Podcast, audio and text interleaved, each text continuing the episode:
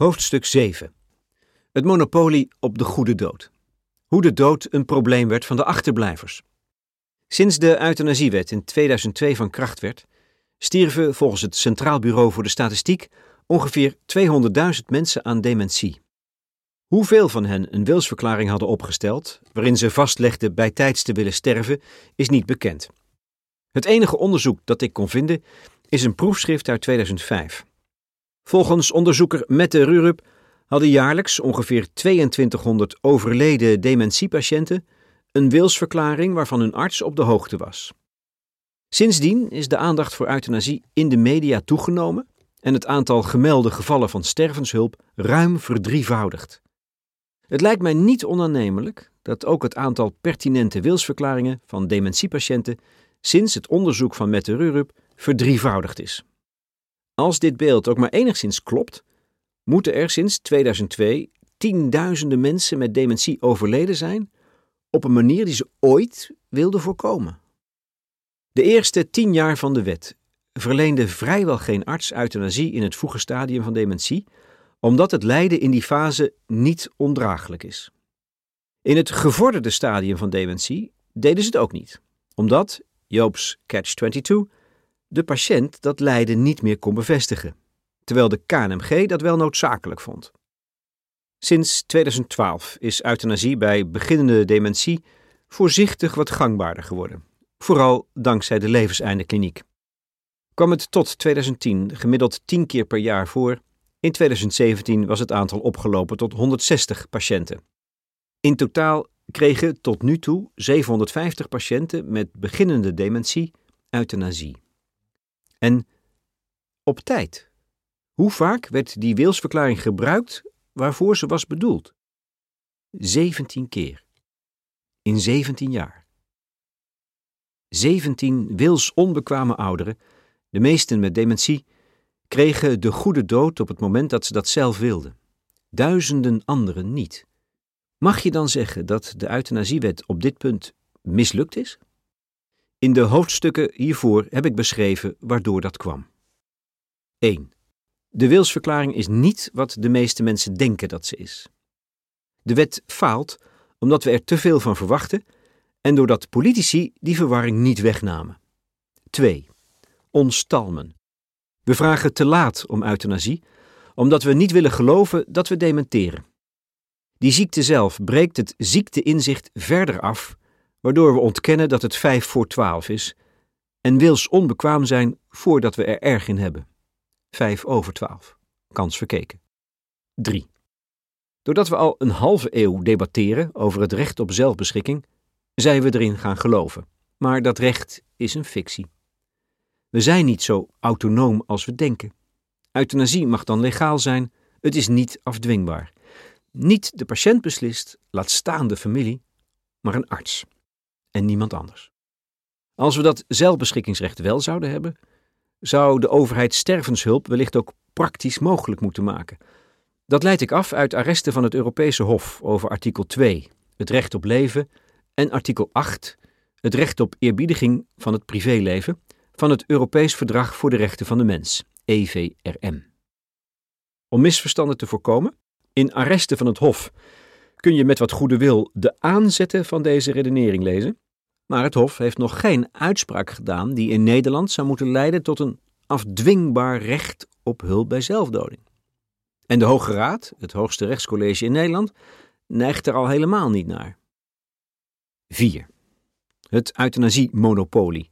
Volgens de wet mogen alleen artsen euthanasie verlenen. Dan moet je niet gek opkijken als hun ethiek en professionele normen de grenzen van de praktijk bepalen en niet de wet. Artsen maken geen mensen dood die niet meer weten wat er gebeurt. Dat stuit hun tegen de borst. Ik snap dat wel. Als ik mijn eigen arts was, zou ik mij ook geen spuitje geven. Maar het is triest dat we niet bij machten zijn een oplossing te bedenken die wel werkt. Waarom lukt ons dat niet? Uit enquêtes blijkt steeds opnieuw hoe gehecht we zijn aan het recht zelf te bepalen wanneer het leven voorbij moet zijn. Zes tot acht van de tien Nederlanders vinden dat een diep demente mens euthanasie moet kunnen krijgen, ook als die patiënt dat niet meer kan bevestigen. Terwijl slechts één op de vier artsen dat denkbaar acht. Waarom regelen we dat dan niet? Omdat we, en dat is vijf, ook allemaal achterblijvers zijn, vrees ik.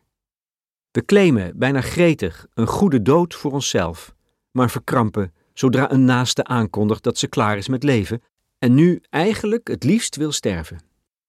Ook overtuigde voorstanders van euthanasie komen dan met allerlei bedenkingen. Is het niet wat vroeg, dokter, voor moeder, om nu al euthanasie te willen? We zijn eerder dubbelhartig dan consequent. De dood van een geliefde jaagt ons meer angst aan dan onze eigen sterfelijkheid. Wist de in 2015 overleden denker des vaderlands René Gude. Zelf doodgaan is helemaal niet zo ingewikkeld. Zo wil ik niemand in een verpleeghuis terechtkomen, maar geloven we maar al te graag dat opa nog best gelukkig is. En houden we de moed erin met het verhaal dat oma zelfs nog verliefd werd in dat tehuis. Als achterblijvers, onder wie ik iedereen versta die doorleeft, en dus niet alleen de naaste familie, maar iedere man of vrouw die weet hoe het voelt om een ander te overleven, als die achterblijvers geloven we graag dat een mens met dementie geen pijn voelt. Het lijden voorbij is. Ook al is die mythe volgens emeritus hoogleraar ethiek Govert den Hartog al jaren geleden ontmaskerd. Over de zelfgekozen dood denken we als patiënt laconieker dan als achterblijver die nog door moet met leven. En dit debat wordt nu eenmaal niet gevoerd door stervenden, maar door achterblijvers. De dood is een probleem van de levenden, schreef de Duits-Britse socioloog Norbert Elias. Dat wankelmoedige aarzelen van achterblijvers. Het kost me geen enkele moeite om me erin te verplaatsen. Veel langer dan ik over mijn eigen dood heb nagedacht, ben ik immers ook achterblijver. Ik ken het radeloze aarzelen, de mond vol tanden en het onmachtige medelijden waarin je wegzakt als iemand je in het diepste vertrouwen opbiecht dat hij wil sterven. Doe niet zo gek. Zo erg kan het niet zijn. Dat achterblijvers zo anders, zoveel behoedzamer vooral, over de dood nadenken, dat ze er zo zwaar aan tillen, maakt het niet meteen eenvoudiger een oplossing te vinden voor mensen met dementie die op tijd willen sterven. En ondertussen keert het tij. Ooit leek het een kwestie van geduld, voordat euthanasie ook mogelijk zou worden voor mensen met ernstige dementie, maar de tijden veranderen.